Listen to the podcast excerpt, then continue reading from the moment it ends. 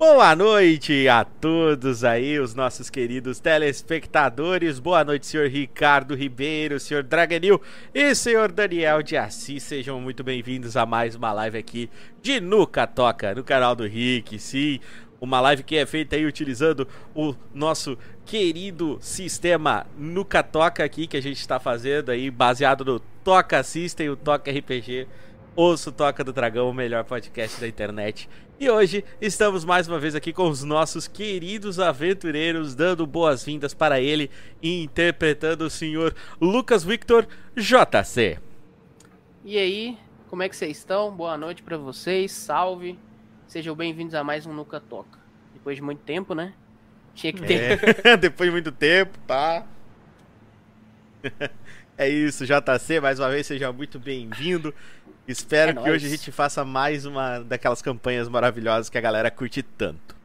E vamos dar boa-vinda também pro nosso amigo aí, interpretando o senhor Maximilian Redfield e o Max Paulo Deruzelvi. Fala, meus queridos, tudo certo? Estamos de volta. Estamos animados aí para jogar o nosso RPG maravilhoso, cara. É isso aí, vamos que vamos. Exato. Tô comendo meu negócio aqui. Exatamente, comendo ranguinho ali, tá certo. Tá se alimentando aí para não deixar o Max morrer de fome no deserto, tá certo. Eu acho que tá 100%. E também estamos com ele, cara, o maravilhoso aí, interpretando o Omar Carrotem, ele, das Grumen Carrotem K, né, o canal do Cenourão, meu querido amigo, Dr. XGB. Alô, e aí, pessoal, tudo jóia? Estamos aqui de novo, mais umas aventuras, vamos ver quais mais peripécias vamos ver por aí. É, vamos ver o que, que o Omar vai inventar aí. O Omar, nosso gênio do deserto aí, que tá, tá descobrindo aí várias coisas, encontrou um, uma, uma nova, um novo NPC no meio do caminho dele, reencontrou um amigo querido de infância. Mas para vocês saberem melhor aí como é que vai visualizar aqui a nossa querida aventura, está ele, senhor Lucas, que vai falar pra gente aí, senhor Lucas Victor, interpretado aí pelo nosso querido Pãozinho. JC vai dar o resumo do RPG pra galera. Deixa eu só pegar o resumo aqui, que o resumo aqui tá, tá no cantinho aqui. Deixei ele salvo aqui. Bom, galera, vocês que acompanharam ou não, esse resumo aí vai ser para todo mundo, para contextualizar. Então, bora lá, passar rapidinho aqui. Bom, depois da gente salvar o Vitor, a gente seguiu de carro até o refúgio para nos abrigar da chuva nuclear que estava vindo, que ia arrebentar todo mundo. Então, a gente tinha que correr, tava com pouco, pouco, pouco tempo. E ainda tinha as hélices para a gente consertar lá do refúgio, lá do Vault. Beleza? Então, Victor e os demais, eu, que é o Luke, que eu interpreto o Lucas, o Max, a Tina, a gente conseguiu um pouco mais de tempo, né? Colocando esse Pip Boy no meu pulso, eu consegui sobreviver. Aconteceu uma parada lá. Eu fiquei muito mal, né? Com muito tiroteio. Aí esse Pip Boy aí me, me serviu aí. Eu acho que eu até, até pulei, pulei uma parte aqui, mas, mas tá bom.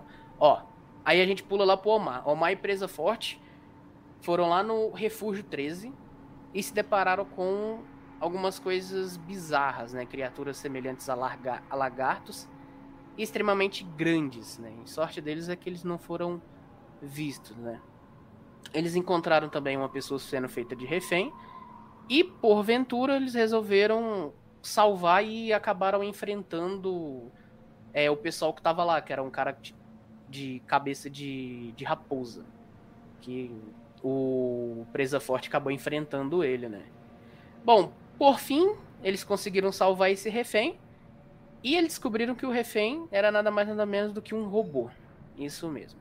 E ele se chama Den e a sua missão estaria no Refúgio 82 e ele só poderia falar isso. Bom, voltando ao Refúgio 82, está quase acabando aqui o resuminho. Com apenas 30 minutos restantes de ar, as pessoas provavelmente já estariam ofegantes, né? Estaria quase morrendo. Ao caminho, encontramos uma patrulha da Irmandade de Aço, impedindo o a gente prosseguir, estando lá no caminho. Mas o Vitor, então, de repente se joga do carro e começa a chamar a atenção deles, desse batalhão, servindo de isca para a gente conseguir avançar. E a gente conseguiu passar. Dentro do refúgio tivemos algumas complicações aí, o pessoal caindo duro no chão. Eu fui um, inclusive, deles, eu, eu caí no chão. E por. Como é que eu posso dizer? Não é novidade, né? A tia, a tia é meio lelé da cuca. Esqueceu uma peça lá dentro do carro. Mas, com a gambiarra que todo brasileiro tem, ela conseguiu consertar lá, né? Fez do jeitinho brasileiro. Bom, mas ainda sem informações do Ricardo Bardio, que para todo mundo lá era o mais importante. Podia até morrer, mas queria saber dele. E depois de ser atendido da enfermaria, Lucas se encontrou com o Art Boy em forma de sono, que é o Pip Boy, essa parte que eu esqueci de, de explicar. Que foi o Pip Boy que ajudou o Art, a, a, o Art, o Vitor a fugir lá daquele pássaro de aço que ele tinha sido capturado, né? Enfim. Explicou a origem dele, o propósito que ia ser usado e pediu ajuda para impedir a enclave, enclave novamente destruir o mundo. Ou seja, pediu minha ajuda e dos meus amigos. E com isso a gente encerra o dia, todo mundo descansando e mal sabe o que, que aguarda no próximo dia. É basicamente isso. Isso então, muito obrigado pelo é, resumo. Claro. muito obrigado pelo resumo, o JC ficou excelente. É, só queria destacar algumas coisas nesse sonho que o, que o Lucas teve. É, o Art Boy falou para ele que o Lucas nunca mais vai poder remover o Art Boy dele. É. e Max, ele tá preocupado com o que aconteceu, né? Ele tá muito preocupado com, com o que aconteceu. E tá muito bravo porque quando ele voltou de lá, ajudou os amigos a salvar o Refúgio 82 o, o, o, o conselheiro chegou para ele, né, o overseer, chegou para ele e falou o seguinte: se arruma aí com teus amigos que amanhã tu vai sair de novo na caçada do Ricardo Bardio. e ele ficou putaço da vida. Já o Omar, né? É, o Omar ele nunca tinha visto um sintético na vida. Ele descobriu que o Dan era um sintético, né? Isso era uma coisa muito avançada até para a própria época dele. Ele não ele tinha visto, na época dele existiam robôs, né? Normais, né? É, androides, vamos dizer assim. Mas não sintéticos. Os sintéticos são uma, um, um, um android muito avançado. Ele é muito, muito avançado. Omar ainda não nunca interagiu com essa tecnologia. O Dan é o primeiro que ele conhece. Omar também não sabe é, quais são as reações das pessoas, né, do mundo afora, é, em questão do instituto que é o lugar de onde o Dan deriva. Mas não sabe qual é a treta que o Instituto tem, não sabe nada qual é, qual é a treta que o, que o Instituto tem com a República da Nova Califórnia, não sabe qual é a treta que o Instituto tem com o pessoal da ferrovia, não conhece nenhuma dessas pessoas que eu falei agora.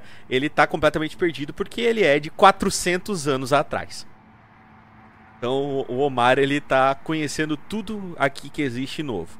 Né? E Max e, e o Lucas também, né? Eles viviam dentro do Refúgio 82. Então, dizendo isso para vocês aí, acompanhando vocês, esse aqui é o RPG é, baseado aí nos acontecimentos de Fallout, Fallout 1, Fallout 2, 3, 4, tá? Todos os Fallouts é, e toda a lore que existe em cima do Fallout, baseado também no Fallout PNP, que é o Print and Play, que é um RPG do Fallout onde a gente pegou os, é, as bases para poder estar tá criando isso aqui e trazer para vocês. Dito isso, nós podemos começar a aventura. Apenas mais uma coisa que eu quero falar. Bem-vindo aí o pessoal da Quagmire RPG. Um grande abraço. Sintam-se bem-vindos aí no canal. É um prazer tê-los aqui. E hoje nós vamos aí para mais uma aventura de Nuca Toca. Bora passar pro nosso mapa.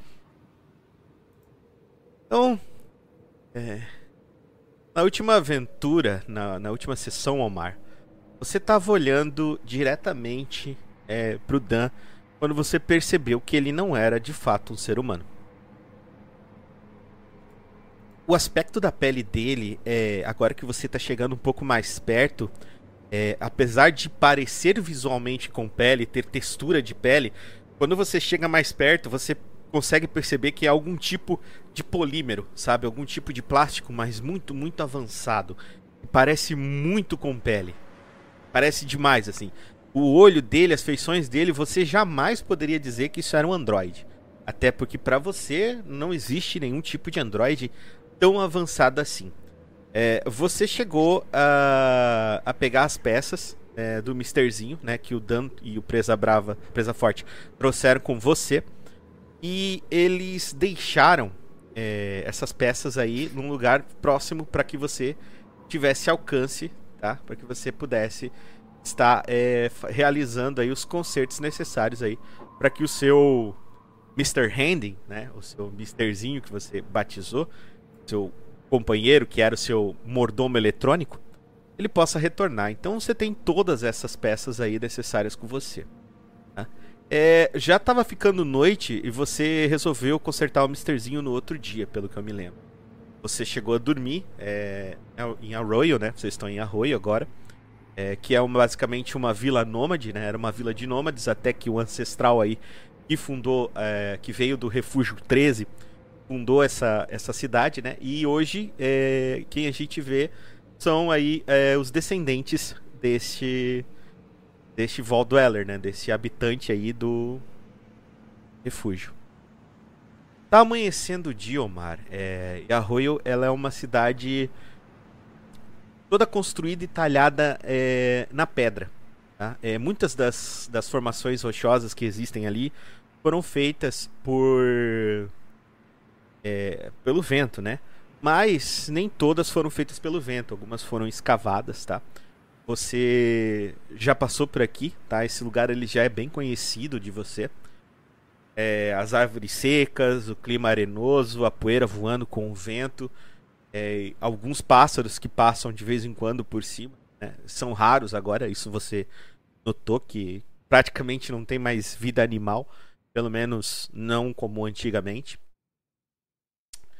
E você está aí parado, você levantou, você já está de pé, você já desceu a sua escada e já está com os demais. O que, você quer fazer agora, Omar? Hum, vamos lá. Bom, talvez buscar um pouco mais de informação com essas pessoas. Tu vai parar para falar com elas, Omar? Ama alguma delas e a maioria trata você como se você fosse uma espécie de messias. Ixi. Quando você se aproxima, eles começam a se curvar, erguem as mãos assim para você. E o termo pode parecer um pouco agressivo, mas você percebeu que a maioria dessas pessoas ali são basicamente ignorantes. Aquele que demonstra um pouco mais assim de inteligência avançada parece ser o presa forte. É, então eu não vou me ajudar em nada. Os outros são mais assim selvagens, essa é uma palavra melhor. Bom, então, pelo que eu entendi, então eu não. Eu ia mexer no misterzinho outro dia, ainda tá naquele dia ainda. É, rapaz, eu, eu ia atrás de informação, mas o lugar não, não ajuda muito, então eu não sei o que fazer. Você pode tentar lá consertar o Misterzinho. Você havia dito, né? Você tem todas as peças necessárias. Você pode ir lá tentar consertar ele agora, se você quiser. Ah, melhor então. Legal. Bom, você tá indo em direção para lá, Omar, e você vê que as pessoas ali naquela comunidade, elas são pessoas bem simples. É, a maioria delas está plantando uma espécie de planta que você nunca viu na sua vida. É, ao se aproximar de uma dessas pessoas que está plantando, né, ela está arando o solo, na verdade, apesar do solo ser bem arenoso, é, parece que parte dele é fértil. Tá? Você não entende como isso é possível ali naquela área, mas parte dele é fértil. Você se aproxima dessa pessoa que está plantando e a, o fruto que ela está cuidando, tem vários pomares ali, são baixinhos. Parece uma mistura de batata com tomate, cara. Uma batata vermelha. Tô uhum. imaginando aqui. Tipo uma batata vermelha. Mas vermelha, tipo, que ela parece suculenta, como uma fruta mesmo. Fruto, no caso. Então, tomate em formato de batata. Tipo isso. Você não sabe definir direito o que é, que é aquilo ali. Fica meio Caraca. Sabe, pra você é um bagulho completamente assim, tipo, não sei o que é. Mas você vê que as pessoas que estão colhendo elas, elas colhem muito felizes. Estão bem felizes, é, colhendo eles, estão bem, bem alegres, podendo estar tá com essa. ter esse alimento, né? Eles parecem muito gratos por esse alimento, né? E você sabe que aquilo ali provavelmente deve ser possível por causa do Misterzinho, do robô que você fez. Será que. Bom, não... eu ia pedir um, um pedacinho pra eles. Pegar um pra, pra eu levar na bolsa. Quando você chega perto, é, a mulher que tá é, cuidando da horta, ela automaticamente pega assim uns cinco na mão e vem entregar para você. Ela vem, ela vem se inclinando assim, se curvando para você, fazendo uma reverência. E entrega, ela fala alguma coisa é, parece muito com inglês, tá, tá Omar? Para você parece parece inglês, só que é é muito arcaico, como se fosse uma criança de 5 anos falando com você. Você reparou que eles têm um dialeto deles, que eles falam entre eles. Você não entende nada. E ela veio falar assim para você. Ela falou: "Escolhido Batate. Você. E entrega. Bom, então eu.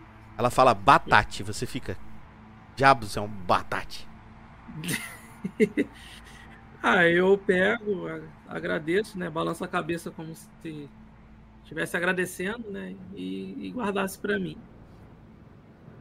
Você guarda no, na sua bolsa, né? Você tem tipo uma bolsinha. Você guarda nessa bolsinha que você tem. E você olha que ela vai se distanciando de você e nisso vem um menininho também comendo uma dessas frutas.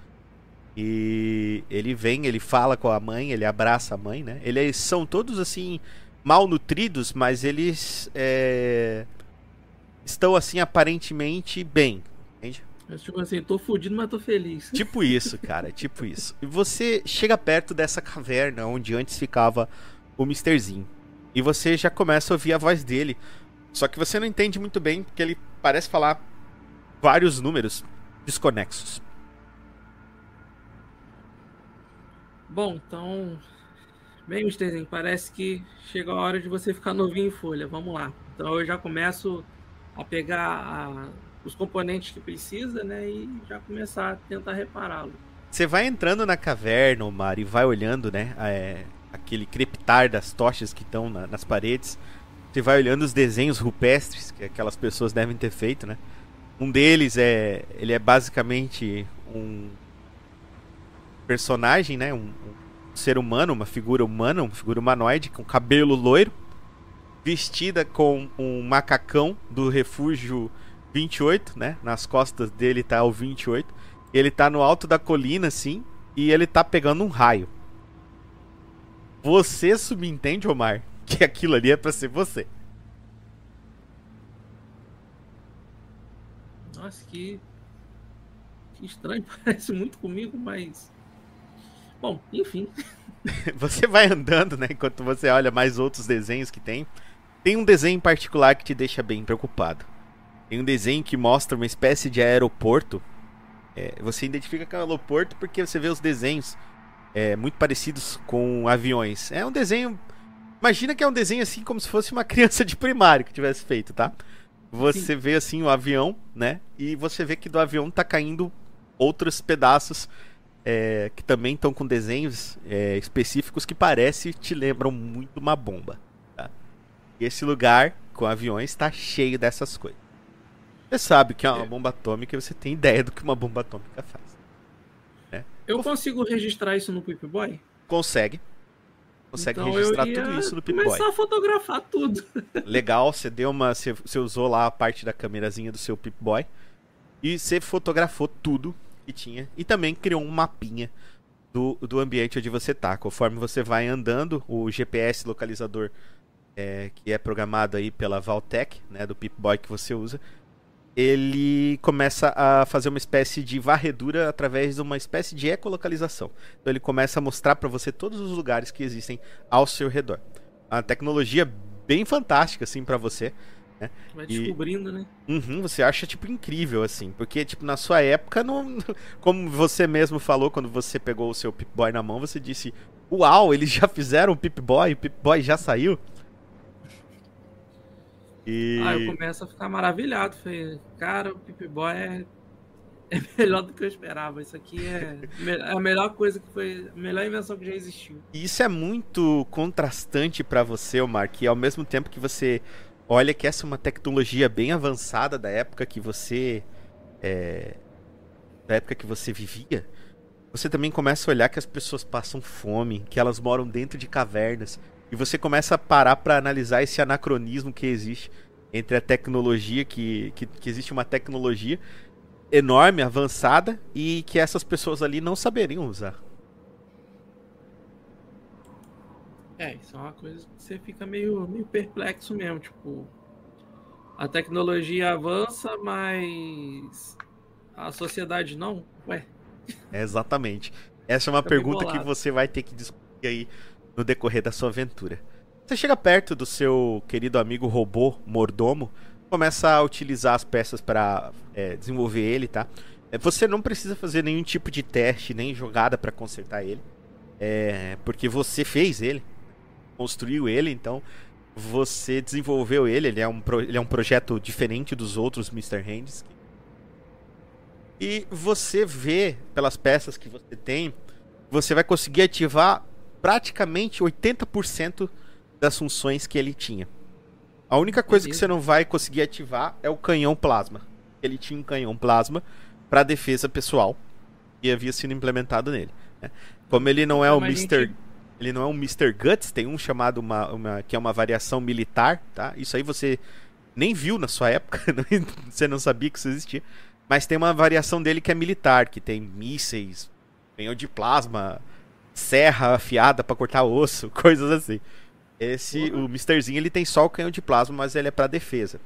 Essa arma você não vai conseguir arrumar é, com as atuais peças que você tem disponível. Ah, então eu meio que deixo, vou dizer em forma de programador, vou deixar um to-do ali no, no pedacinho dele ali e falar, é, eu vou deixar esse, é, essa área aqui, quem sabe eu consigo pôr uma arma nele aqui, né? O então, Misterzinho, você coloca todas as peças, tá? Você consegue usar ali um, um, um, pequeno maçarico que ele tinha, ele mesmo tem esse maçarico, você utilizou o próprio maçarico dele ali que ele tem para poder estar tá fazendo as soldagens necessárias e todas as peças para consertar ele. Pouco mais de uma hora você é, consertou o Misterzinho é, e ele levantou assim, fazendo um barulho característico de propulsores, né, a jato que ele tem. E deu uma girada e ficou. Ele parece estar muito feliz e daí ele começa a falar com você em chinês. Então eu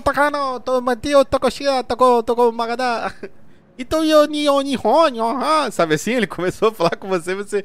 Você para por um segundo e pensa: Ah tá, as configurações de língua, eu esqueci de mexer nisso.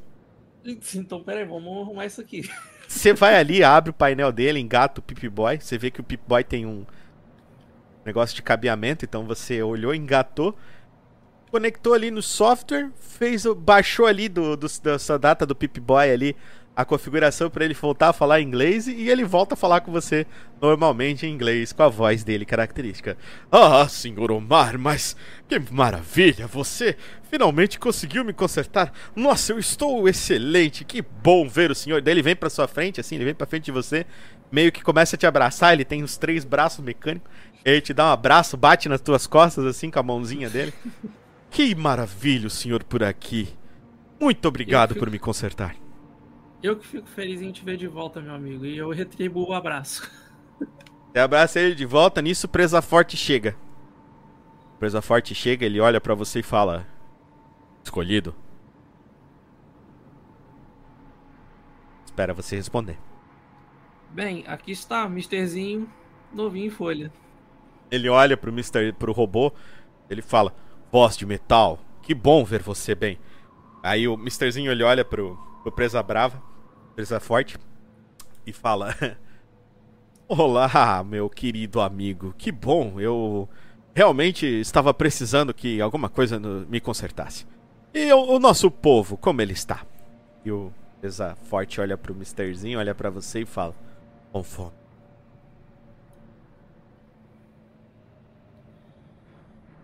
Misterzinho se aproxima de você, Omar, e ele fala: Bom, é, senhor Omar, Creio que o senhor deva ter notado que as coisas é, mudaram um pouco por aqui.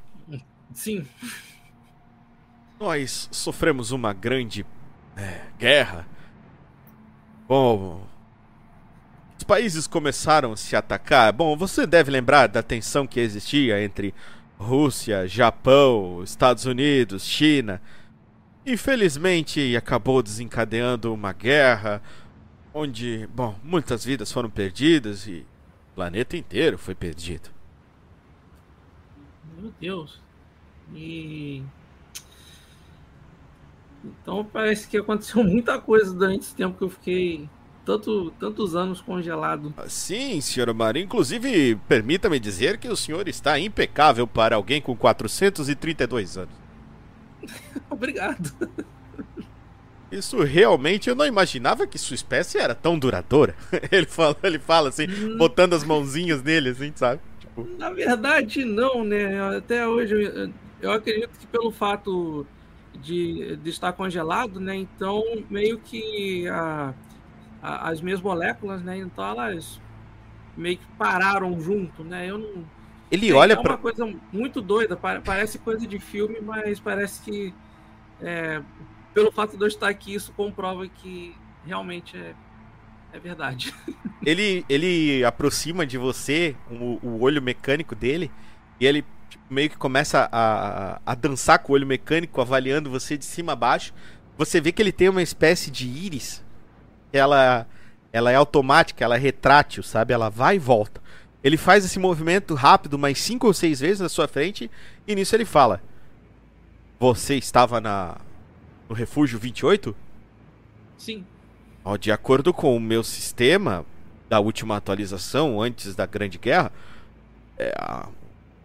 o Refúgio 88 ele seria um dos mais inovadores que existiriam. Ele estava muito à frente do seu tempo. De acordo com o um relatório secreto da Valtec, ele estava fazendo criogenia. Ele começa a dar uma travadinha. Aí você escuta uma outra voz diferente vindo dele. Acesso negado. Acesso negado. Ele pega, dá uma travada assim, olha pra você.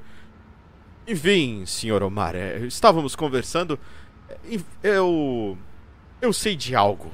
Existe algo aqui perto. Arroio, ele começa a explicar para você. Arroio foi feito é, por um. por uma pessoa, um, um dos moradores. Eu cheguei a conhecê-lo ele saiu de dentro do refúgio 13 aqui perto. É, porque. Bom, ele tinha. Houve um problema com o chip de água. Chip que fazia a purificação da água do refúgio dele. E ele precisou sair para consertar. E acabou descobrindo que o mundo aqui fora ainda era habitável e haviam outras pessoas aqui. Uh, o Refúgio 13 ele ficou selado durante. É, bom, praticamente 400 anos também. Quando ele saiu, ele resolveu é, não retornar para o refúgio. Quando ele volta com o chip, finalmente o refúgio já havia sido tomado por invasores e ele precisou, é, mais à frente, derrotar, junto com outros amigos e companheiros que ele encontrou. É, resumindo a história para você, os descendentes deles fundaram Arroio com a ajuda de uma coisa chamada o kit de criação do Jardim do Éden. E olha para você e fala: Esse kit, senhor Omar, ele ele é capaz de trazer a vida de volta à Terra, não importa a condição em que essa terra esteja, não importa se é no meio de um deserto, Creio que você deva ter prestado atenção em que temos plantações aqui, certo? Sim. Ele fala: "Então, essas plantações, elas foram feitas com o, o kit de criação do Jardim do, do Éden. Ele é um, realmente uma, um avanço tecnológico incrível. Fala para você. E nós precisamos encontrar um novo desse. Bom, eu notei que parece que você teve um pequeno problema de permissão ao tentar falar o nome de uma coisa. Não precisa falar de novo, óbvio, senão você vai é, crachar de novo.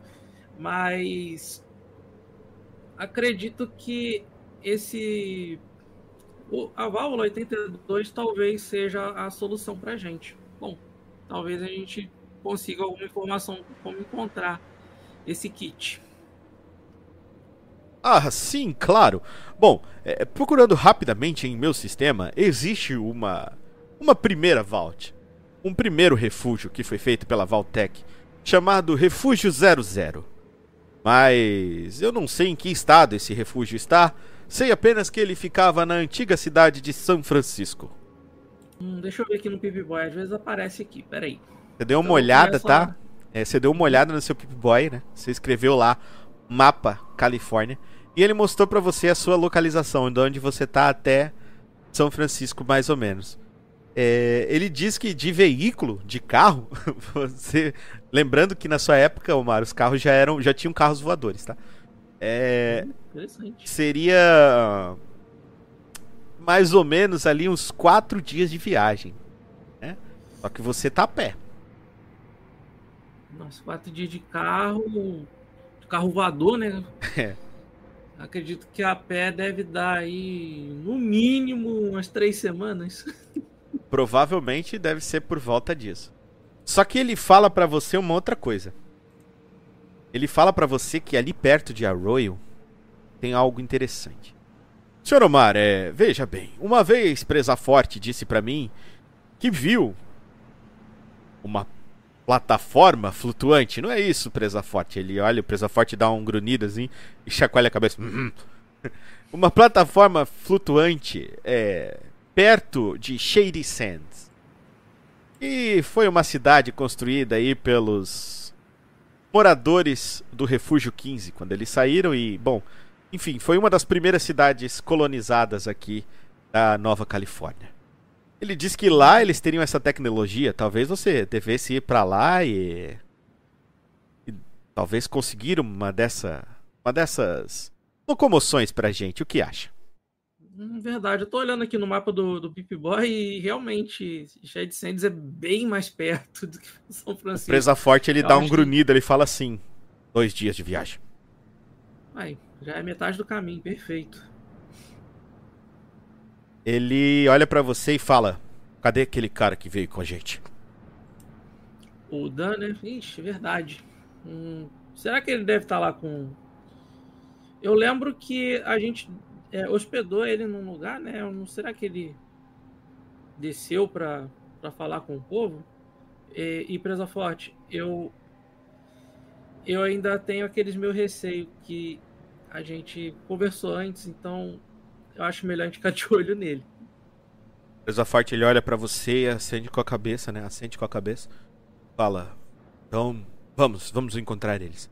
O Misterzinho, ele pega, ele pega para você e fala assim: Ah, permita-me, senhor Mário, eu vou preparar algumas provisões para a gente, para a viagem. Vá que o senhor fique com fome, ou queira o seu lanchinho, ou a soneca da tarde. Omar, você percebe que o Misterzinho, ele, quando ele vê você, ele começa a agir como seu mordomo.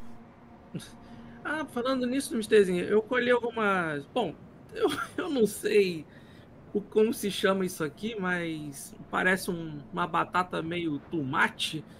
É, bom, às vezes você pode, isso aqui pode te ajudar a preparar o, alguma coisa especial para a gente aí, para que a gente possa ter uma boa viagem. Legal. Ele, ele olha assim pro, pro, pro vegetal, pro vegetal é, nitidamente mutante na frente dele começa a mexer as, a, a, pupila, a íris, o olho mecânico, olhando por cima e por baixo. E ele pega, abre um compartimento ali que ele tem, coloca os tomates ali dentro e fala: Mais à frente eu farei uns tomates assados, ou batatas assadas, ou qualquer coisa que isso seja assada. Perfeito, Misterzinho. Eu sabia que eu podia contar com você. Claro, senhor Omar, sempre. Ele tem uma atitude muito positiva, assim. Presa Forte, Bom, ele olha para você e fala: Voz de metal, escolhido, vamos? Vamos. Presa Forte, ele vai andando com vocês por arroio, tá? Passando ali. É, aquelas pessoas olhando para vocês, tá? É, eles não têm medo do Presa Forte, mas o Presa Forte ele é muito diferente dos outros. Ele é muito forte ele é muito grande. Tá? Os outros são subnutridos, ele é tipo, trincado, tá ligado? Uh, ele deixa com um dos moradores lá um, umas espécies de lagartos que ele pegou. Tá? Ele dá tipo uns 10 lagartos ali pra um, pra, um, pra um cara. O cara sai pulando feliz da vida. E ele olha para você, Omar, e fala: Escolhido tem que comer uma hora o espetinho de, de lagarto. É uma das nossas especiarias. E uma pessoa para ele, Omar, você nota, ela começa a falar numa língua que você não entende. E ele fala com ela nessa mesma língua, retruca para ela, faz alguns gestos com as mãos. Essa pessoa sai. E ele fala assim: é, Falaram que o seu amigo Dan foi visto logo na saída da cidade. Ele marcou o caminho para cá. Você lembra, Mar, dele te falando que isso era muito impossível. Mas faz sentido para você ele ter conseguido demarcar, porque ele, até então, é um robô, né? Sim. Vocês chegam na frente de Arroio e tá lá o Dan. Ele tá com a cabeça baixa. Tá? E quando você chega perto, ele do nada levanta. Ah, que bom, vocês estão prontos? Eu preciso ir até o, o Vault 82. Vault 82. Bom, é, mas o Vault 82, pelo que a gente viu, é bem longe daqui. Então eu pensei a gente conseguir algum, alguma coisa que a gente possa chegar mais rápido. Né? Ele olha para você e fala: Algum tipo de veículo? Sim. Ele olha para você, ele para por um tempo, olha pro lado, ele fala: Eu acho que o Field tem um perto daqui numa cidade. O presa forte olha para ele: Nós já sabemos. Shade Sands. E o Dan olha para ele assim meio tipo com olho arregalado, tá? Você não falou pro Dan que ele é um robô. Você percebeu isso? Você não falou para ele que ele é um robô. Ele tá agindo como se ele fosse uma pessoa normal e você não soubesse que ele é um robô, tá bom, Omar? Vou, vou manter assim que vai que o bicho coringa aqui, né? Sei lá. É exato. Ele pode. Ele, ele não revelou a intenção dele. Até então ele tava apanhando. Né? Vocês encontraram ele sendo torturado para falar alguma coisa dentro do refúgio 13. Da Vault 13, né? Você não sabe se ele é teu amigo ou se ele é teu inimigo. É isso que você. E vocês começam a jornada de vocês até Shady Sands. Enquanto isso, no Refúgio 82, você vai abrindo os olhos bem devagar, Max. Você foi descansar, dormiu, tá? Já chegou no outro dia, Max, e você quer saber o que aconteceu com o seu amigo Lucas. Ele tá vivo, ele tá bem. Você lembra apenas de ter deixado ele com a Tina na enfermaria do refúgio 82. Então eu vou procurar dele, né? Tem que achar o menino. Onde ele se encontra. O mosquito aqui. Você vai passando por umas pessoas, Max, elas olham você assim, alguns te cumprimentam. É, alguns vêm te, te cumprimentar pessoalmente, falar para você é, muito obrigado, muito obrigado. Nós estamos muito orgulhosos de você. Fala, não, que isso, pessoal. É o nosso trabalho. Ele sim, mas não existe trabalho mais importante do que procurar Ricardo Bardio. Parabéns. Não, esse não é meu trabalho não, amigão. Ele olha para você assim meio confuso. Mas esse não é meu trabalho, amigão. Pelo que você achou que eu estava te parabenizando? Ele fala assim. Eles ah, não estão então nem ligados que todo mundo ia morrer asfixiado. Entendeu, Max? Eles não estão nem ligados nisso aí. É. Eu vou falar pra ele, cara, o mundo não gira em torno do Ricardo Abardi. Só pra vocês saberem. Eu sei que vocês gostam muito, mas o mundo não é só isso. Ele meio que balança um a cabeça. pra ver como é que é. Ele meio que balança a cabeça negativamente, assim, para você, tipo, ah, você é um brincalhão e deixa você falando sozinho, Max. Aí eu vou embora, não, pra não me estressar com, com esse povo aí. Max, você é a única pessoa dentro do Vault, única pessoa dentro do, do Vault 82 que não gosta, não suporta. Tchau, tomei já. O. O Ricardo Bard. Você é a única pessoa aí dentro, Max, que não suporta o Ricardo Bard. Você vai chegando, Max, é, perto da enfermaria. E você vê que o, o, Lucas ele tá deitado numa maca, tá? E tem umas máquinas mexendo nele. Umas máquinas que você sabe que são é, máquinas doutores, né? São Medbots. Eles estão mexendo nele, fazendo remendos, costurando ele de diversas formas. E ele esse esse esse robô, ele meio que costura o Lucas como uma espécie de laser, cara. É um bagulho assim muito, muito avançado. Você nunca viu nada assim parecido porque você nunca teve na enfermaria e nunca teve nenhum tipo de dano sério, né? Em nenhuma parte do corpo, nunca quebrou um braço nem nada assim. Você chega perto, aí o doutor, o cara que opera essa máquina, ele chega para você e fala: Bom dia, soldado. Bom dia. veio ver seu amigo? Sim, eu queria ver o Lucas, como é que ele tá, doutor? Ele está muito melhor. Eu acredito que logo ele deva acordar aqui desta, da recuperação novinho em folha. Como é que é a situação dele, doutor? É, Ele tá bem, tá mal? Ele vai melhorar, vai demorar? Hum, não, não, coisa. não. Vai ser muito rápido. Eu só preciso terminar esse procedimento aqui e em seguida ele vai estar liberado. Ainda hoje? Nós. Fala? Ainda hoje? Ainda hoje, daqui a pouco, na verdade. Eu só não vou dizer que ele não vai ficar melhor, porque infelizmente ele não vai poder sair daqui escutando mais uma vez a voz belíssima de Ricardo Bardio. Ele fica olhando pra ti e dá um sorriso esperando você confirmar o que ele falou. Negativo, doutor. Isso não é bom. Ele olha pra você, meio indignado, assim. Você falou, você falou, enfim, ele daqui a pouco vai acordar firme e forte. Ele sai, ele termina o procedimento médico que ele estava fazendo ali e diz pra você é, o seguinte: você fique aguardando então ele acordar, ele deve acordar daqui a pouco. Ele sai, deixa você. Lucas, você sente uma luz branca cegando seu olho. Você vai abrindo olhos aos poucos. A luz branca vai cada vez mais perfurando a sua visão. Você vai sentindo ela tá agredindo a sua visão até que um ponto que a sua visão se adequa àquilo ali. Você sente a sua pupila contraindo bastante e você se adequa àquele raio que tá vindo. Você logo consegue perceber que na verdade são quatro lâmpadas do robô médico. Dá logo a sua diante. Ele faz um barulho e diz: Operação completa. E para. Você se levanta da maca, senta nela. E sentado numa cadeira tá uma figura familiar pra você. É o Max. Aí Eu olho assim pra ele, meio desconfiado assim.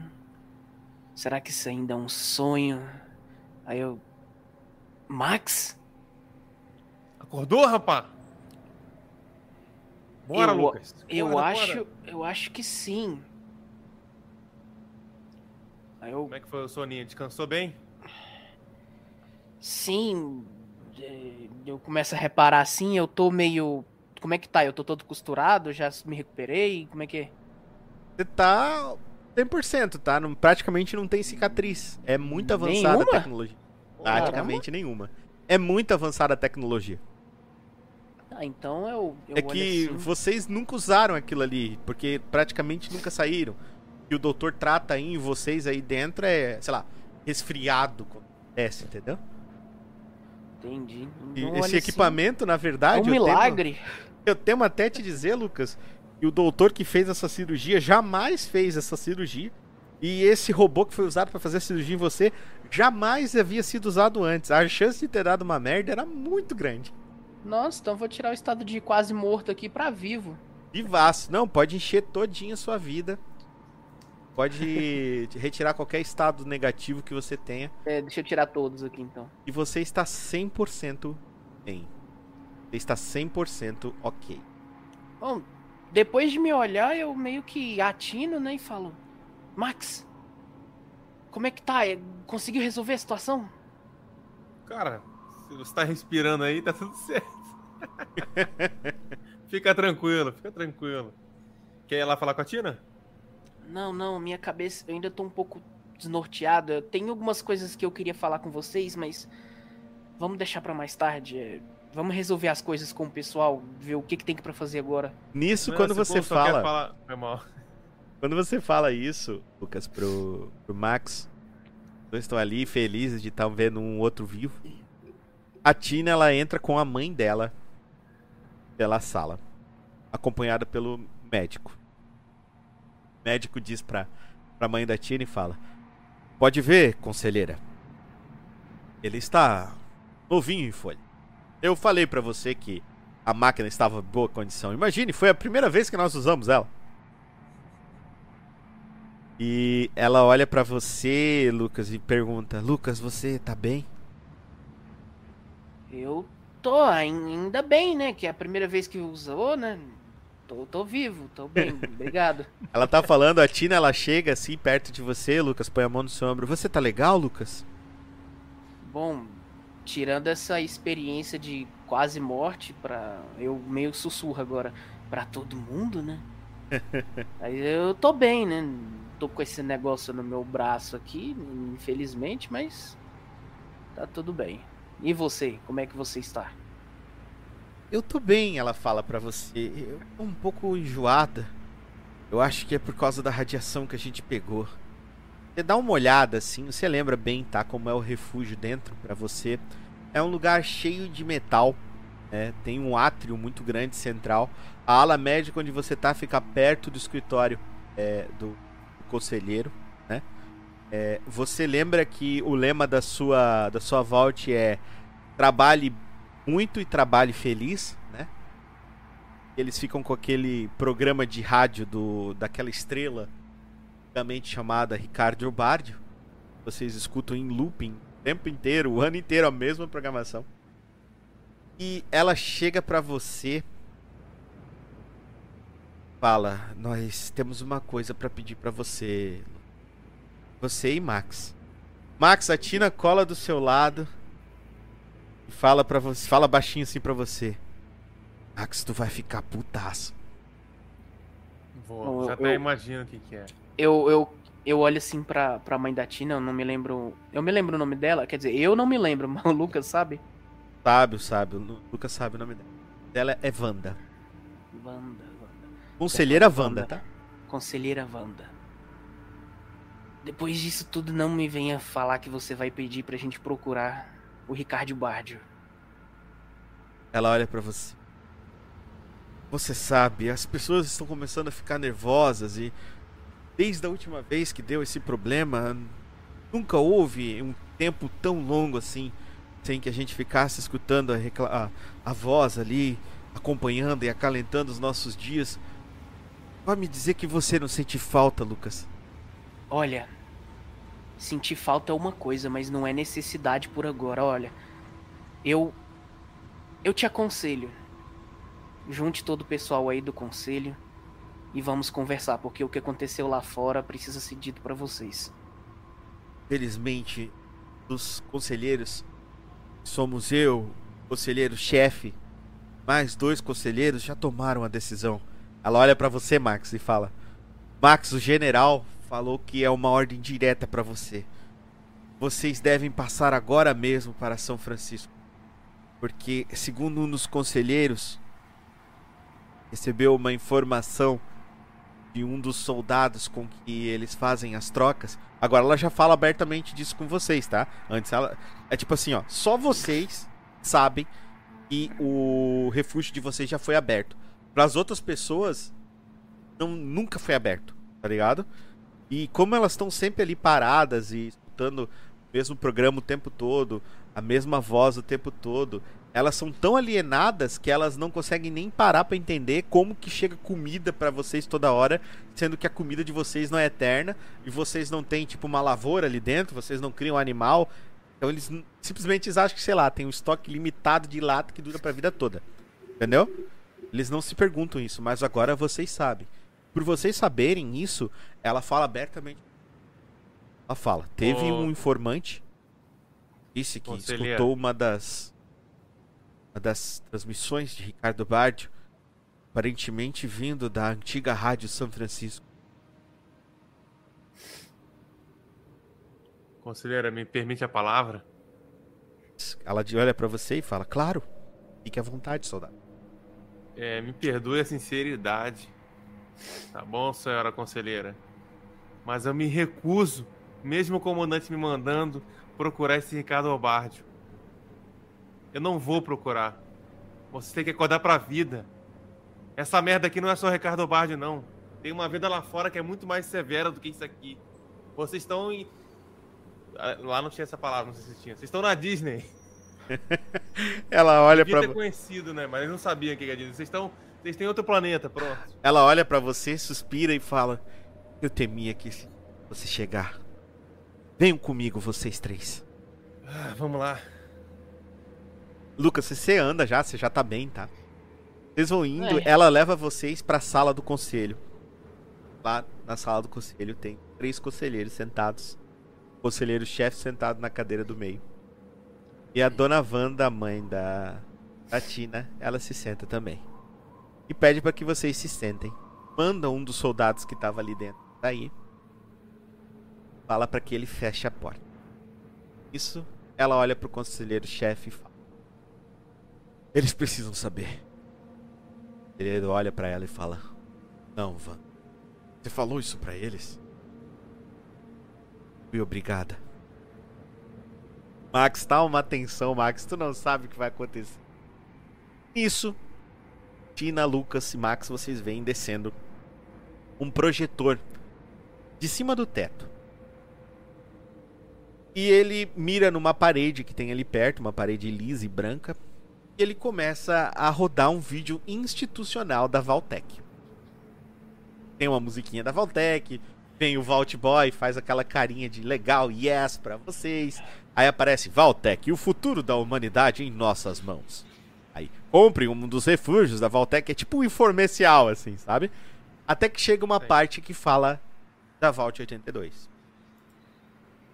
E quem aparece na propaganda da Vault 82 é o Ricardo Bard. O artista. Você nunca viu ele, mas Você nunca viu ele. Ele apareceu lá, o cara, tá? Ele, ele tem um cavanhaque, assim. Ele tem uma. Ele usa o um chapéu fedora. Ele tem uma cara de conquistador barato. E ele pega o microfone e fala assim: Bem-vindos à Vault 82. A Vault que foi feita para vocês ouvirem a minha linda. Ele tem um ego gigante, cara. Gigante, assim, Max. Tu, tu detesta ele. O Lucas tá achando ele legal. Você odeia, tá ligado? Ele fala assim: ah, Essa Vault foi desenhada para que vocês pudessem desfrutar do melhor do entretenimento e entender como vocês trabalhariam com essa essas belas mensagens. E nisso corta, tá ligado? Corta assim, sabe aquele filme antigo? Corta. Sim, para, né? E entra outro. Paf, logo em seguida. É... Entra o outro, uma outra pessoa. Tá? Uma outra pessoa. Você nunca viu na sua vida. Só que ela tá vestida com os macacões do Refúgio 82. Como você. E ele começa a falar pra uma câmera. E fala desesperado. Nós. Vamos. Uma semana sem a gravação do Ricardo Bardio. E. As pessoas começaram. Começaram a se matar.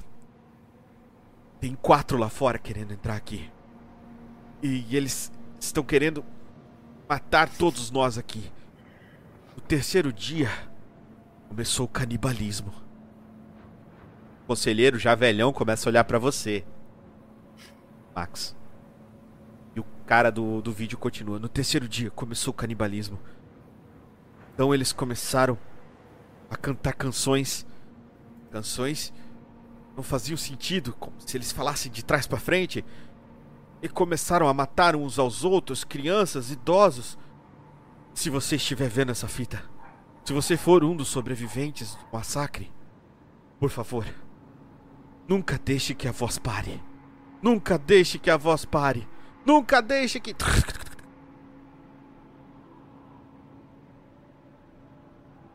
O projetor sobe. A luz da sala se acende. Você olha pra cara da mãe da, da Tina, a dona Wanda, né? A Wanda, ela tá com os braços, as mãos assim cruzadas na frente, olhando para você e fala: Entendeu, Max? O que vai acontecer? É, eu entendi.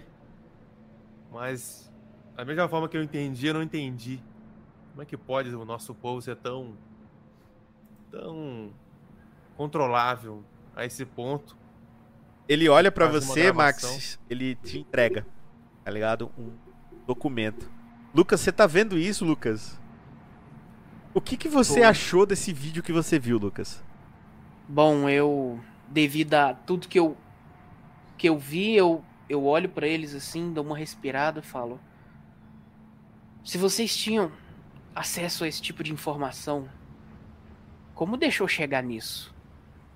Não planejaram nada para poder prever isso ou que é, fizesse voltar resolver isso Porque isso daí, pelo, pelo que a gente viu, é, tá, vai ser um desastre aqui.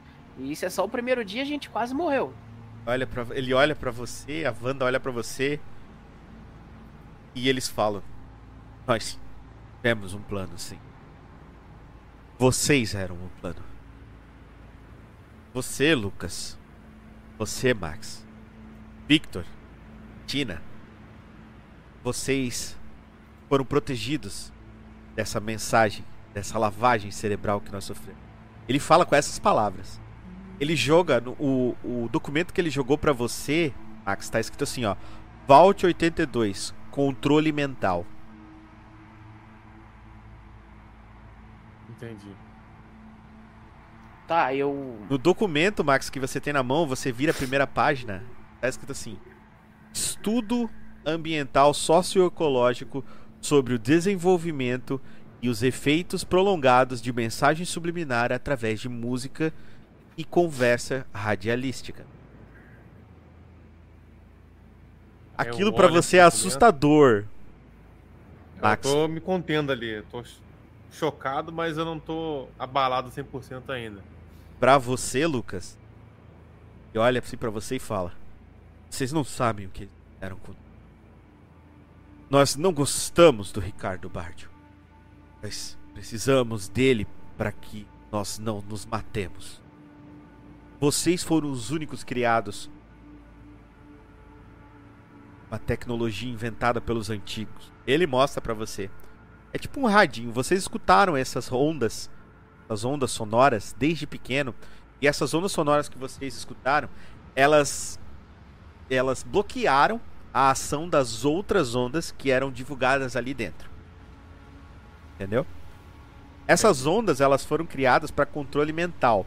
Dentro do vault de vocês, elas foram criadas para que é, trabalha, as pessoas que estivessem ali fossem trabalhadores completamente subjugados, sem questionar nenhum tipo de ordem, trabalhando, trabalhando por períodos innecessários, incessáveis, isso é a palavra, por períodos incessáveis, sem descanso. Max, você parou pra pensar agora e você lembrou de uma vez em que um dos soldados, cara novo, tá? Um pouco mais novo que você, na verdade. Ele morreu. Ele morreu de exaustão. Você nunca tinha ligado uma coisa a outra. Você apenas lembra que esse cara ele não dormia. Mas ele sempre estava feliz e trabalhando. Sim. Eles olham pra vocês e falam: Eu vou, Nós vamos entender se vocês não quiserem fazer nada, mas a verdade é que nenhum dos outros pode sair daqui. Se nós sairmos, nós somos um perigo para nós mesmos e demais ao nosso redor. Foi isso que a Valtec fez com os nossos ancestrais. E é assim que tem sido há 400 anos. Mas Estão eu tenho uma pergunta. você. É, vocês têm alguma ideia, alguma noção pra onde pode ir pra resolver essa merda aí? Eles olham e falam: pouco difícil, mas se nós conseguirmos essa gravação de São Francisco, de acordo com os nossos relatórios e as coisas que achamos, é o lugar original de gravação do programa do Ricardo Bardio, Dana del Draco. São Em português Francisco, quer dizer então. Toca do Dragão. ele diz para ele olha pra você e fala: "Somente lá você vai conseguir encontrar isso". Isso aqui, daqui até lá, quanto tempo mais ou menos? Tem uma, tem uma ideia? Nós estamos perto, talvez uns três ou quatro dias de viagem no máximo. Mas Bom, Só eu- pra ir, né? Eu quero que- levantar e só botar a mão na mesa, ô mestre. só que ele olha, beleza, você fez isso. Eles estão olhando pra você. Você tem a três atenção três dele. ou quatro dias? No terceiro dia não, não começou o canibalismo? Vocês não começaram a se atacar? Ele olha pra você e fala: "E nós já estamos no Eu ali ainda tem as coisas que aconteceram. Vocês ainda nem sabem o que aconteceu lá fora. O Vitor, o Vitor, ele, ele sumiu. Ele Ele foi isca pra distrair a Irmandade do Aço. Não sei Eles- se vocês estão sabendo disso. Olho pra vocês e falo: Vocês sabem como funciona aqui. Não existem pais, não existem mães. Todos nós fomos criados por todos. Bom, Exatamente, ele faz parte da nossa família.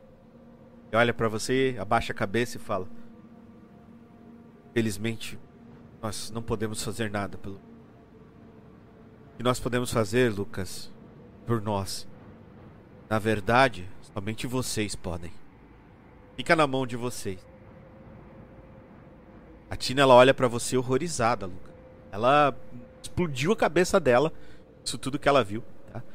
A Wanda ela olha pra filha dela, a filha dela já começando a, a, a dar aquele, aquele pequeno ataque de ansiedade. A Wanda ela olha pra você, Lucas, olha pro Max e fala: Ninguém pode saber disso. Ninguém. Esse é um segredo que é dito somente aos conselheiros. Vocês entendem isso? Sim. Entendo. Só que é assim. Eu eu topo fazer isso, só que tem uma condição. Se por algum momento eu ver se tem alguma faísca de esperança de salvar o Victor, eu largo tudo isso daqui pra ir atrás dele e deixo vocês. Ela olha pra você agora, Max. Quem é? Conselheira? Eu falo. Eu topo. É, não vou fazer exatamente o que o Lucas está falando, porque eu entendo que ele é do nosso grupo, mas infelizmente eu vou priorizar pelo número, não pela qualidade. Infelizmente. A Tina É. ela olha pro Lucas, ela olha pra você, ela olha pra mãe dela e ela fala: "A última vez. Depois disso, vocês nunca mais vão ver de nós." E ela bate na mesa, ela dá um soco na mesa, se vira e sai.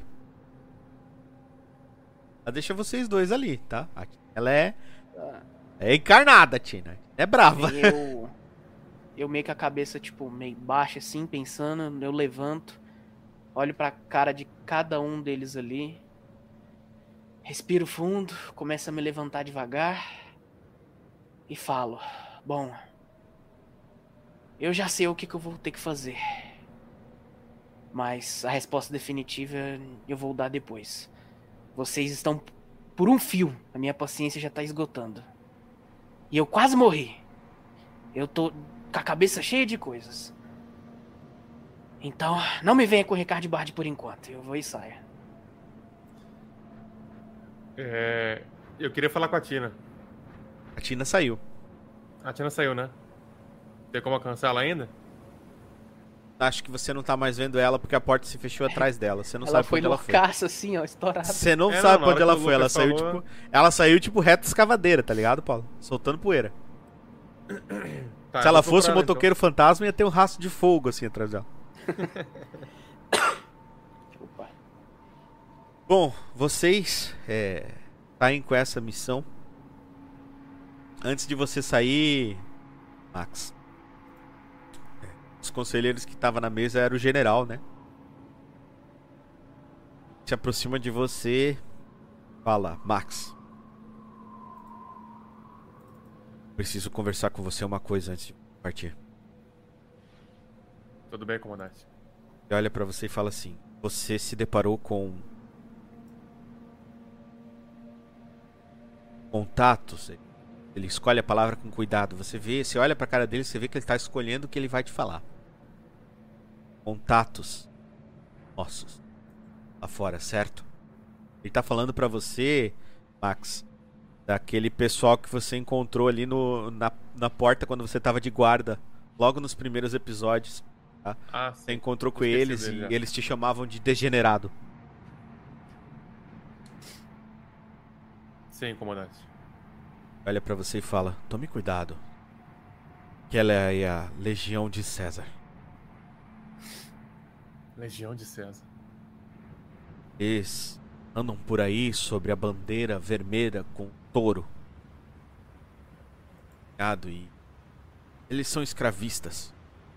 Eu não me orgulho de dizer isso, mas nós precisamos pagar por proteção a eles. Eles também traziam mercadorias para trocar conosco em troca de ferramentas e outras coisas que nós tínhamos aqui. Ferramentas de antes da guerra. Então essa única dica do senhor é cuidado com eles, só. Na verdade, não. Uma outra coisa que você saber. Ele não tem certeza se o que ele vai te dizer você sabe ou não, tá? Mas ele fala assim: Lá fora o mundo não é mais como antigamente. Tem tempestades, podem queimar a sua pele. E a água não é potável. Os animais são abominações. Existem. Ele te fala uma coisa que tu não sabia, tá? Ele fala: existem outros lugares como esse. Refúgio.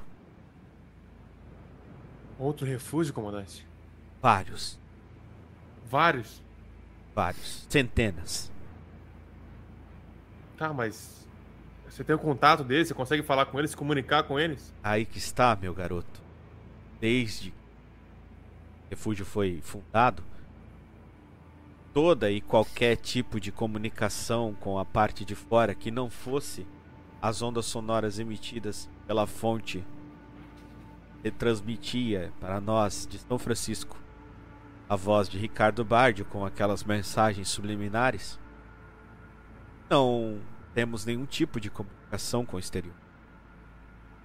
Então eu não sei dizer se essas pessoas estão vivas e não sei dizer o que fizeram com ela. Pois imagino que não sejamos apenas nós os porquinhos da Índia. Então vou dizer para você, tome cuidado com a Valtec. Tome cuidado com o que for encontrar com esse tipo de tecnologia antes da guerra. Ela é perigosa e extremamente instável. Comandante, eu tenho uma pergunta.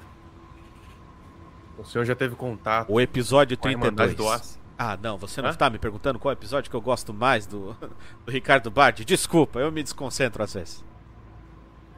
Concentra, comandante. o soldado falando pro general, concentra. Concentra, pô. Ele diz o qual a sua pergunta? O senhor já teve contato com a Irmandade do Aço? Em algum momento? Olha pra você e fala, não, o que é isso? Senhor não tem nem noção do que é a Irmandade do Aço? É, Max, quanto você tem de lábia? Pá, deixa eu ver. De lábia. Seria o que exatamente? Persuasão? Você tem persuasão? Percepção? Cadê? Não sei onde que eu vejo. Deixa eu ver. Estaria em que? Habilidade? É habilidade? Dá uma olhadinha aí na tua ficha. Deixa eu ver aqui. Briga, Ih. navegação. piririm pororom. Tiriri, tarará. Cara, Não sei. Nem tem isso na ficha no total, né? Mas é o que? Habilidade não, ou não tem lá na coisa. Tiriri. Você tem Tarará. blefar, cara. Blefar, você tem blefar, você vai usar blefar. Rola um D12 mais 2 contra a dificuldade 8. É, um D12 mais dois. D12 mais 2 contra 8. Contra 8? Ah, tá. Se eu bater mais que 8, pá. Isso. Vai! Porra! Ah, não. Não, ele, ele olha pra ti e fala: Não, eu não conheço nenhuma Irmandade do Aço. Pra você, ele tá falando a verdade. Tá. É, tá, é, comandante, eu não, não vou adiantar falar muito sobre isso, mas tem uma organização, já que o senhor me contou alguns segredos, e é bom que o senhor saiba também. Tem uma organização, uma espécie de um clã, que se chama Irmandade do Aço, que são militares igual a gente, só que são muito mais bem instruídos, muito mais bem equipados. Eles têm uma espécie de armadura, um exo, um esqueleto muito louco. E não vai adiantar te falar isso, mas é o que tem pra hoje, comandante. Ele olha você É assim, ficar- meio. meio. crédulo e fala: Diz que eles andam de armadura? Como cavaleiros medievais? Parecido com isso, só que bem mais tecnológico, comandante. Olha assim, bota a mão no queixo, coça a barba dele. Interessante. Bom, então mantenha também os olhos abertos quanto a esses, certo? Pode deixar, comandante. Ele olha pra você e fala: E Max, volte inteiro, soldado. Isso é uma ordem. Dispensado. Sim, senhor. Você bate continência pra ele. Sai. Você vai ao encontro pra ver se você encontra Lucas. Lucas, você escuta uma voz falando com você diretamente na sua cabeça. Ela fala você, pra você o seguinte: Não se preocupe, Lucas. Enquanto eu estiver aqui com você, ninguém vai conseguir na sua mente.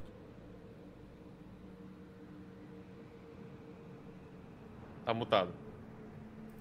Valeu, Paulo. Bom, eu, eu respiro assim. Só você, né, Artboy? Fala. Bem, é- Isso. Você olha pra telinha do seu computador, tá lá o bonequinho igualzinho da Voltex, só que ele é moreno. Bom, eu, eu olho assim pra ele, um. Bom, você deu sinal de vida, eu me, me lembrei de você. Bom, você aproveitando essa aparição sua repentina, eu levei até um pequeno susto. Você teria alguma informação sobre o Ricardo Bardi, onde ele poderia estar e o que aconteceu? Ele pega, fala, só um segundo. Aparece um bonequinho olhando pra um relógio, assim. Olha pra um relógio, daqui a pouco ele, ele pega e faz um sinal de beleza pra você e a voz fala na sua cabeça. A última transmissão conhecida do Ricardo Bardio vem de São Francisco. Bom, você consegue conseguiria algum backup dessa transmissão? Ele fala, só um segundo. Impossível. Preciso estar conectado com a fonte.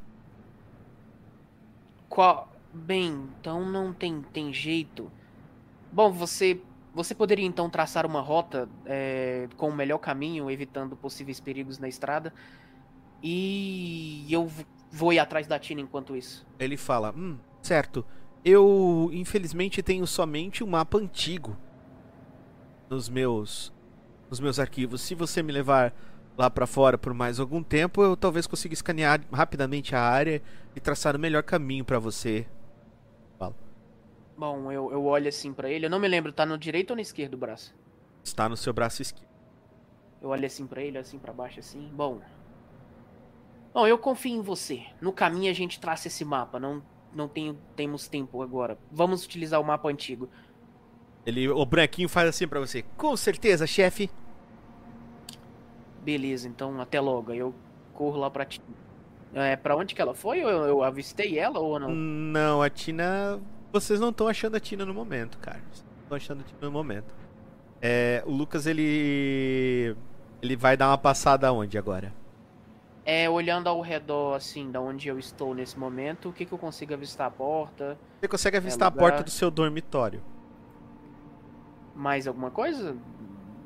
Bom, você tem uma visão completa do átrio, então você tem a visão da porta da enfermaria, da porta da do refeitório, você tem uma visão do seu quarto, você tem uma visão da porta de entrada do refúgio.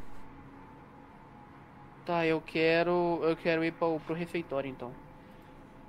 Você foi pro refeitório, que é a sua área de desenvolvimento, sua área de trabalho, e logo em seguida quem aparece pra você é o Max. Max, você passa na frente do refeitório e vê o Lucas chegando. Tá. E aí, Max? Lucas, a gente não tem muita opção, cara. Não sei se você sabe disso. É ir ou ir. Eu sei que você tá chateado com, com, com o Victor lá e tal. Mas não tem o que fazer, cara. Bom, eu pego assim no, no ombro dele assim e falo assim. Apesar dos apesares, você você tem razão e também eu não gosto de ver as pessoas tristes. É, é, vou fazer mais, mais isso. Espero a sua ajuda também, da Tina, pra gente passar por esse perrengue juntos aí e salvar o restante do nosso vault, porque afinal, apesar dos apesares, ele é, ela é a nossa família. A Tina apareceu. Ela chegou bem nessa hora. Ela fala: Vocês já estão prontos? Sim, eu eu estou pronto e você? Eu tô o, o Art Boy tá preparando aqui o mapa pra gente poder usar. Ela olha pra você, o que é Art Boy? Ah, é, eu acho que vocês perderam esse contexto. Bom, eu, eu tive um pequeno sonho, não sei se dá tempo pra explicar. Eu explico no caminho. Certo. Vamos indo. Bora. Aqui. Ela olha pra vocês e fala: Nós temos que nos apressar. E ela aponta pro lado, lá pro fundo da- do refeitório.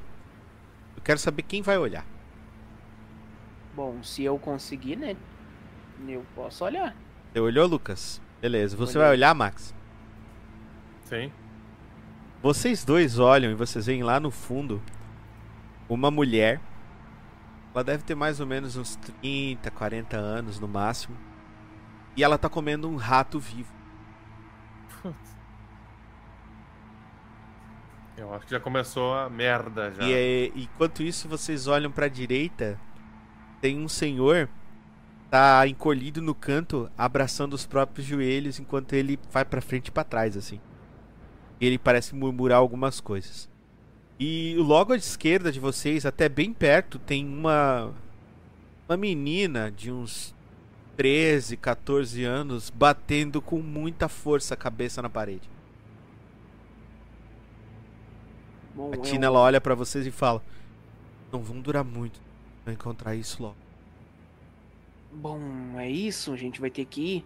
É, eu, eu queria tentar fazer mais uma tentativa de tentar retornar essa situação. A tentativa de tentar. é, exato. Porque aqui isso tudo se resume a isso. Entendi. Olhar pro, pro Art Boy assim, sem explicar nada pra eles assim, e fala assim: Você tem alguma alternativa temporária pra essa situação? Pra que nos dê mais tempo? Para o ímpar, Lu. Olha isso, olha isso, o que, que você tá fazendo comigo? Olha. Pá. Pá, rola o dado, rola o D12. Ih, Ah! Ah, velho, eu pensei que era um 6. Ele olha pra Droga. você e fala: Felizmente eu não consigo. Eu precisaria ter mais tempo. Ou talvez estar conectado a uma rede melhor. Talvez eu conseguisse fazer algo, mas assim é impossível. Bom, então não nos resta mais nada. Eu olho pro Max, pra Tina. Olho pro restante do, do pessoal e falo: Bom, agora é com a, com a gente e o resto do mundo. Vambora. Vocês três vão encaminhando em direção à saída da, do refúgio 82. A porta mais uma vez começa a ranger e se abre para vocês. Vocês veem é, que a tempestade já passou. A tempestade radioativa já passou.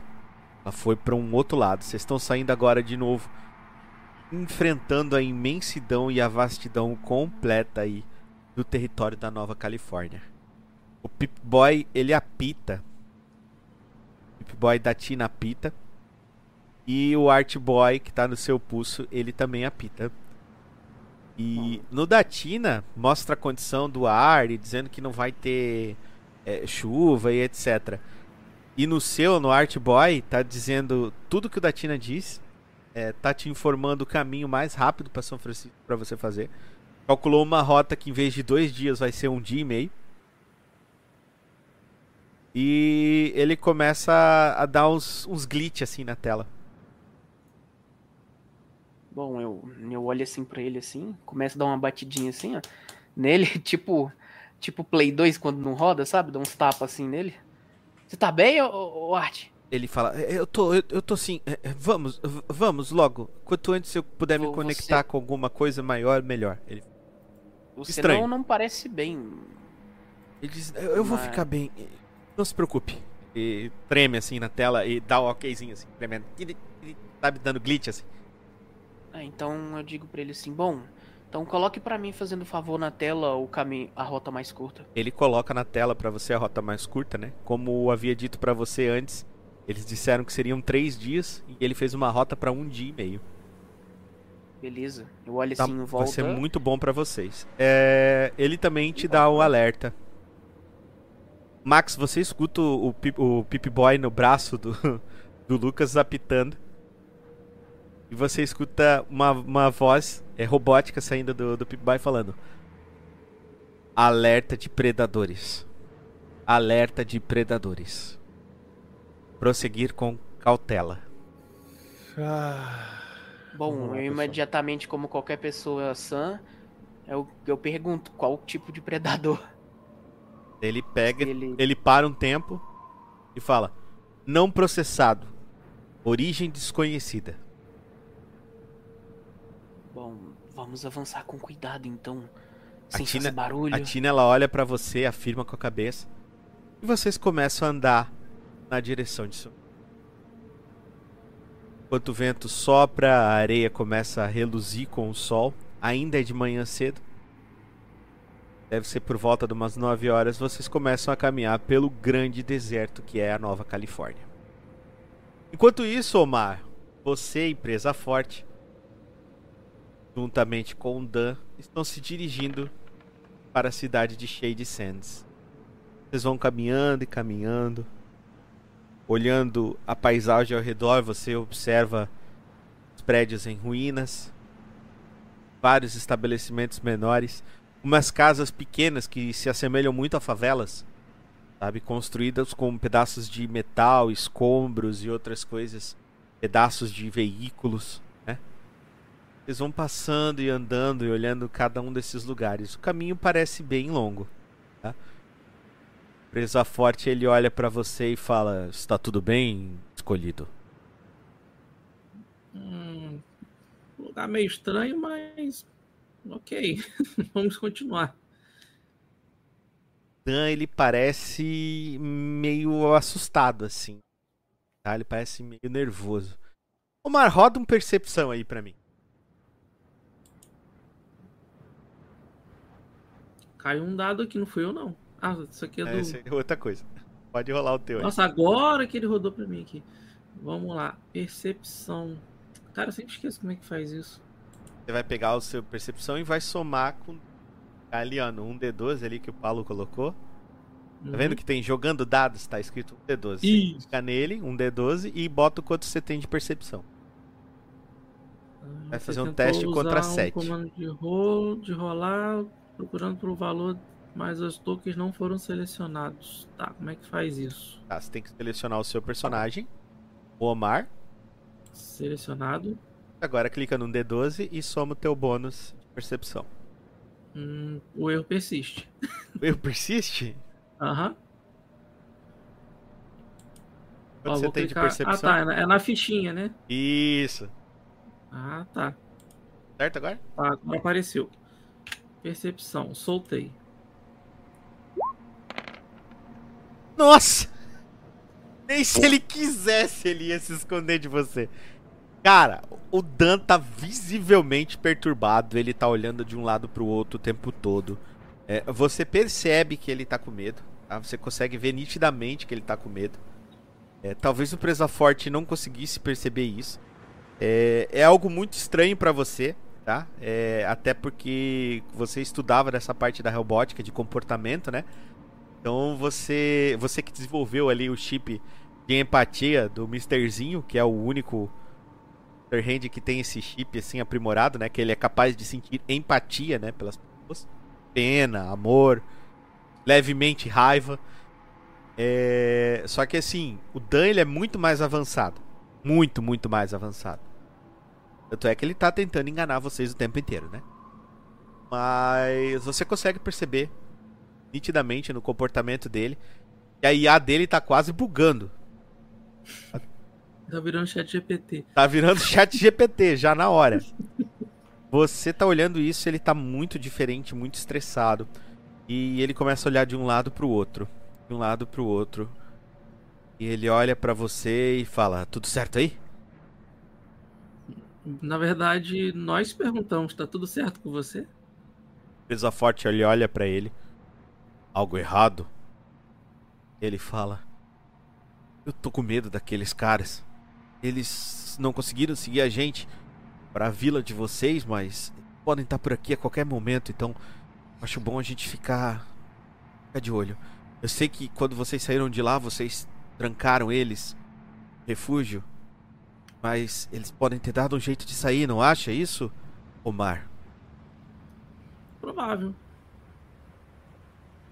Ele começa a apertar as mãos. Então, é por isso que eu tô um pouco assustado.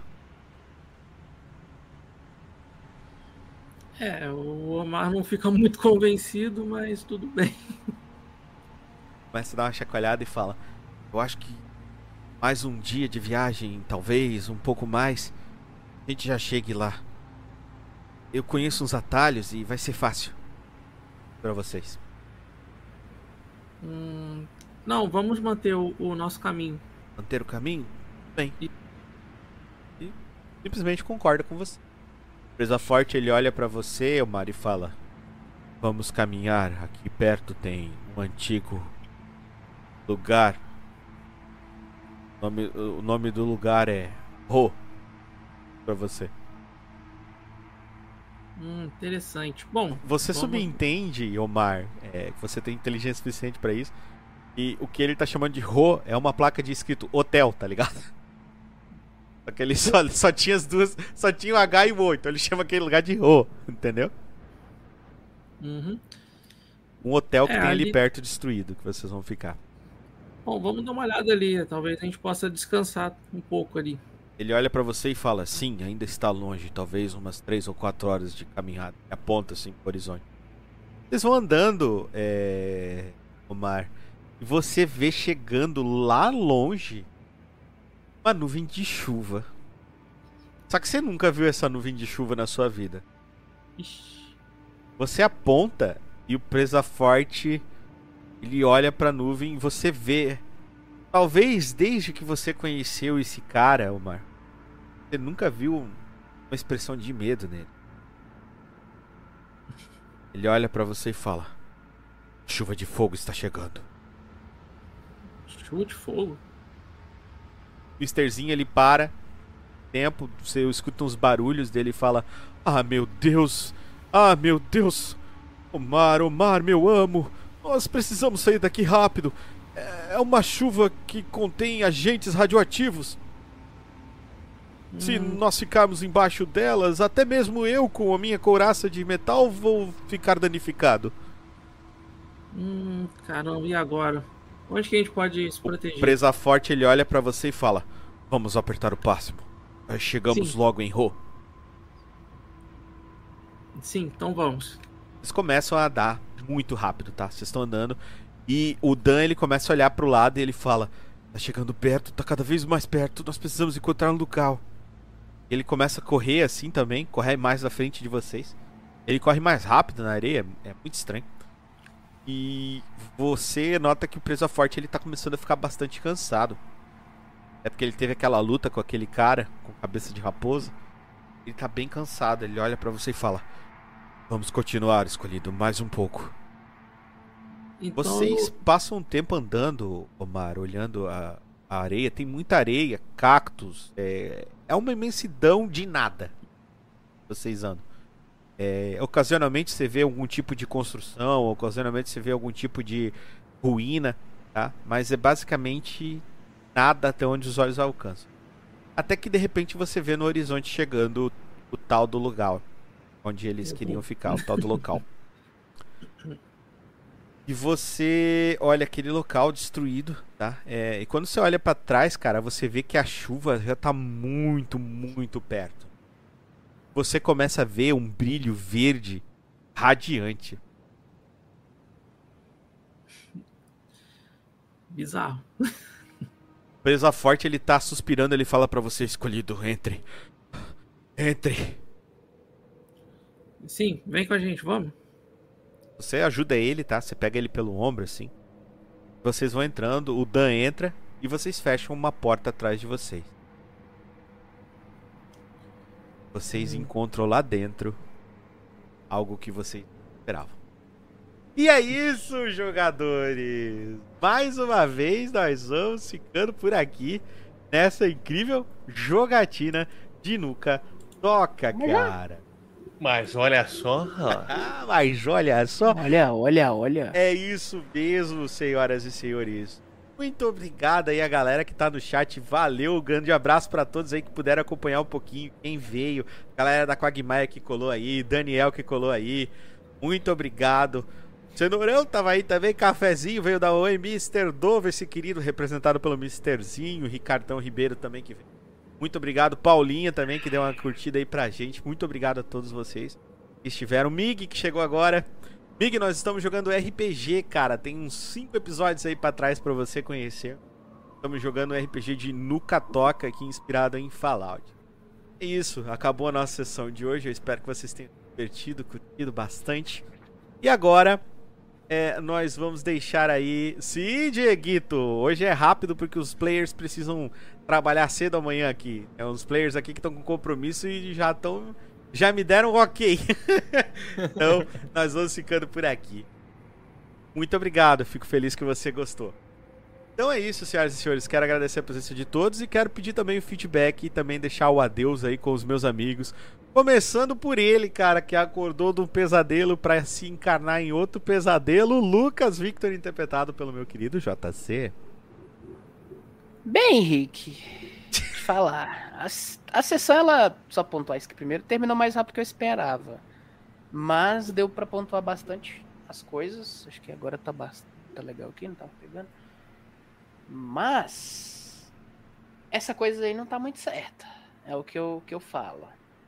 Tem que, a gente tem que botar umas prioridades aí pra gente conseguir resolver, salvar todo mundo e o Victor, que é, que é importante também.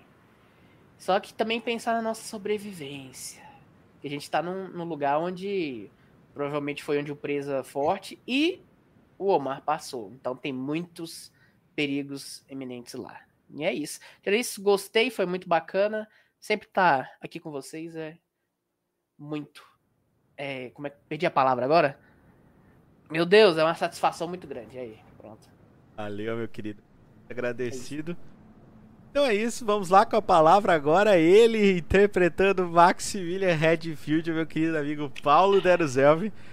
E Bom, se viu numa sinuca de bico, né? Se viu numa. Ó, cara, vocês são os únicos que podem salvar a gente. Se vocês disserem que não, a gente vai todo mundo aqui dentro morrer. A vontade é falar, morram. até nunca mais, seus bandos de vagabundo. Mas é isso, cara. Vamos seguir. Foi muito top. Adorei novamente estar tá fazendo parte. Fazendo parte disso aqui. A dicção falou, fazendo parte, amor.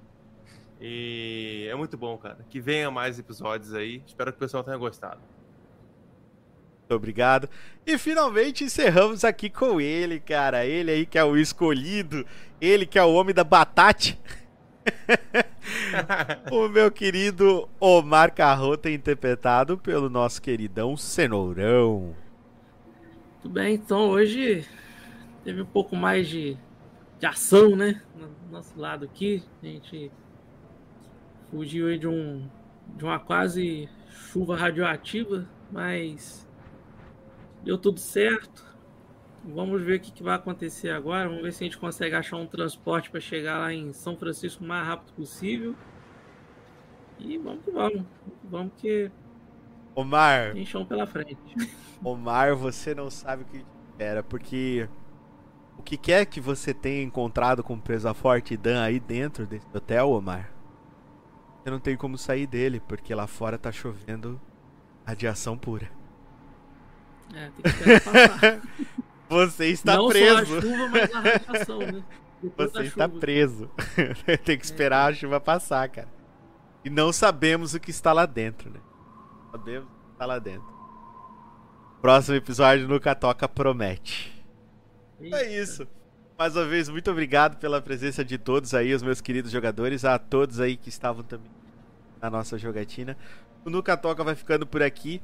A gente espera vocês aí semana que vem, tá? Essa semana vai ser especial, essa semana a outra já vai ter no Toca, então já tá tendo. Já conta que vai ter na quinta, depois a gente volta para nossa programação normal, que é de 15 em 15 dias aí, para os nossos queridos jogadores conseguirem é, se esquematizar, se organizar para participar. Mais uma vez, obrigado a todos. E a guerra. A guerra nunca Falou! Falou, seus lindos. Valeu!